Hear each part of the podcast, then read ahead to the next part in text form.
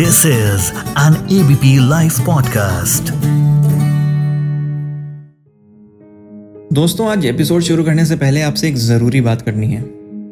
ये तो हम सब जानते हैं कि पिछला एक साल हम सब के लिए काफ़ी मुश्किल भरा रहा है।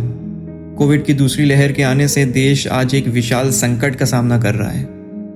इसीलिए हम इंडियन पॉडकास्टर्स ने कोविड की दूसरी लहर से पीड़ित लोगों की हेल्प के लिए hashtag pot for change campaign शुरू किया। इस कैंपेन में हम पीड़ितों को राहत पहुँचाने के लिए धनराशि इकट्ठा करेंगे।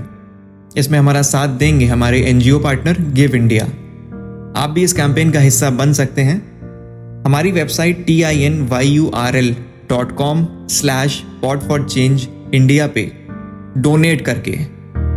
याद रखें, आपका योगदान बहुमूल्य है। तो इसी के साथ बढ़ते हैं हम आज के एपिसोड की तरफ़। आज रमज़ान का आखिरी दिन है। आखिरी रोजा भी है। मैं खुद रोज़े से हूँ। कल ईद है। तो दोस्तों, हम सबने स्कूल में एक कहानी ज़रूर पढ़ी होगी, जिसमें अब्दुल नाम का एक दस साल का बच्चा होता है। उसके माँ बाप ना होने की वजह से बूढ़ी दादी के साथ रहता है। काफ़ी मुश्किल भरी ज़िंदगी कट रही थी उसकी। और ईद वाले दिन उसने कुछ ऐसा किया जिसने हम सब की आँखों में आँसू ला दिए। तो चलिए आज एक बार फिर उसी अब्दुल की कहानी को सुनते हैं। आप सुन रहे हैं reverse gear and ABP live podcast और मेरा नाम है मोहम्मद अरशद। आज घरों की छतों पे बच्चों से लेकर बड़ों की भीड़ है। सबको चाँद का इंतज़ार है। अरे अम्मी, वो देखो, चाँद दिख गया। हाँ बच्चों, जल्दी से तुम लोग दुआ मांग लो। अब कल तय था कि ईद है। थोड़ी अफरा तफरी सी मच गई थी मोहल्ले में, क्योंकि अब सबको अपने अधूरे काम निपटाने थे। सालिया टेलर के यहाँ अपने अनारकली डिज़ाइन वाला सूट उठाने जा रही थी। फरीद भाई सिवई के डिब्बे की तलाश में थे। वहीं शहनाज आंटी मिक्सी में दही बड़े के लिए दाल पीस रही थी। अनस ने अपना सफ़ेद कुर्ता अलमारी से निकाला और बोला, अम्मी, मेरी चप्पल कहाँ है? वही होगी, नीचे देख। ये सब कुछ सुबह की तैयारी चल रही थी। दूसरी तरफ़ अब्दुल था। जो अपनी बूढ़ी दादी के साथ रहता था, वो अलमारी में भरे हुए कपड़ों के बीच कुछ ढूंढ रहा था। वो शायद उसके पास था ही नहीं। दूसरों की बराबरी तो नहीं, लेकिन शरीर को ज़रूर ढकना चाहता था वो। शुक्र है उसकी दादी ने पुराने बचे कपड़ों से उसके लिए एक कुर्ता सिल दिया था। ईद की सुबह हुई। सुबह का सूरज इतना खिला हुआ था कि मानो वो अपने अंदाज से, हमें ईद की मुबारकबाद दे रहा हो। बच्चों में खास जोश था। तब अपने नए कुर्ते पहनकर अपने पर्स के साथ ईदी का इंतज़ार कर रहे थे। बड़े आपस में गले मिलकर एक दूसरे को ईद की मुबारकबाद दे रहे थे। घर में बेड पे नई चादर किचन से आती हुई खुशबू के बीच अपने अनारकली सूट में लड़कियाँ बाहर निकल रही थीं। नमाज़ के बाद नौ बजे तक सब दोस्तों को ईदी मिल गई थी।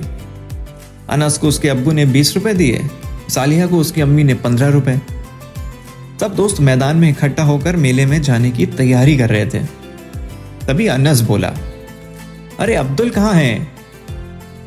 तभी अरसलान बोला, चलो उसके घर चलते हैं। उधर अब्दुल के घर में दादी काफ़ी परेशान थी। उनको चिंता थी कि उनके बटवे में पड़े छह रुपए से कैसे घर में सेवई बनाऊँ और कैसे अब्दुल को ईदी दूँ। तभी उन्होंने तीन रुपए अब्दुल को मेला देखने के लिए दे दिए।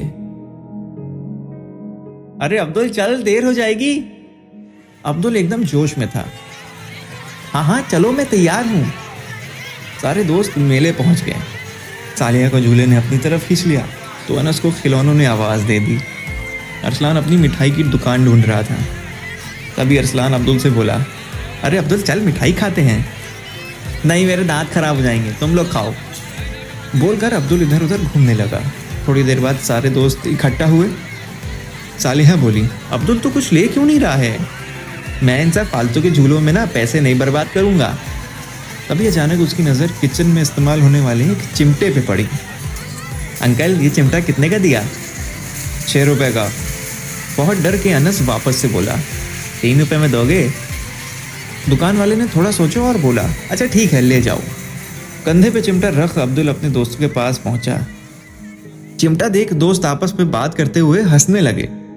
दोपहर से पहले सारे दोस्त घर की तरफ़ वापस लौटने लगे। अब्दुल घर पहुँचा और दादी से बोला, दादी, ये लो, तुम्हारे लिए चिमटा लाया हूँ। रोज रोटी बनाते वक्त तुम्हारे हाथ जल जाते थे ना? अब नहीं जलेंगे। दादी इतना सुनते ही चौंक गई और रोने लगी। इतना छोटा सा बच्चा और ईदी से मेरे लिए चिमटा ले आया। दादी चिमटा देखकर आँखों से निकलने वाले आंसुओं को रोक नहीं पा रही थी और उनका पोता अब्दुल बड़ी समझदारी से दादी को चुप करा रहा था। दोस्तों, मुझे उम्मीद है कि आपके जहन में इस कहानी ने एक बार फिर से दस्तक दे दी होगी। मेरे और एबीपी लाइव पॉडकास्ट की तरफ़ से आप सभी को ईद मुबारक। खुशी के इस दिन को अपने घर परिवार के साथ सेलिब्रेट करिए। दूर से एक दूसरे को मुबारकबाद दीजिए कोविड गाइडलाइंस का पालन करिए। और इस शो को प्रोड्यूस किया है हमारे ललित भाई ने। शुक्रिया।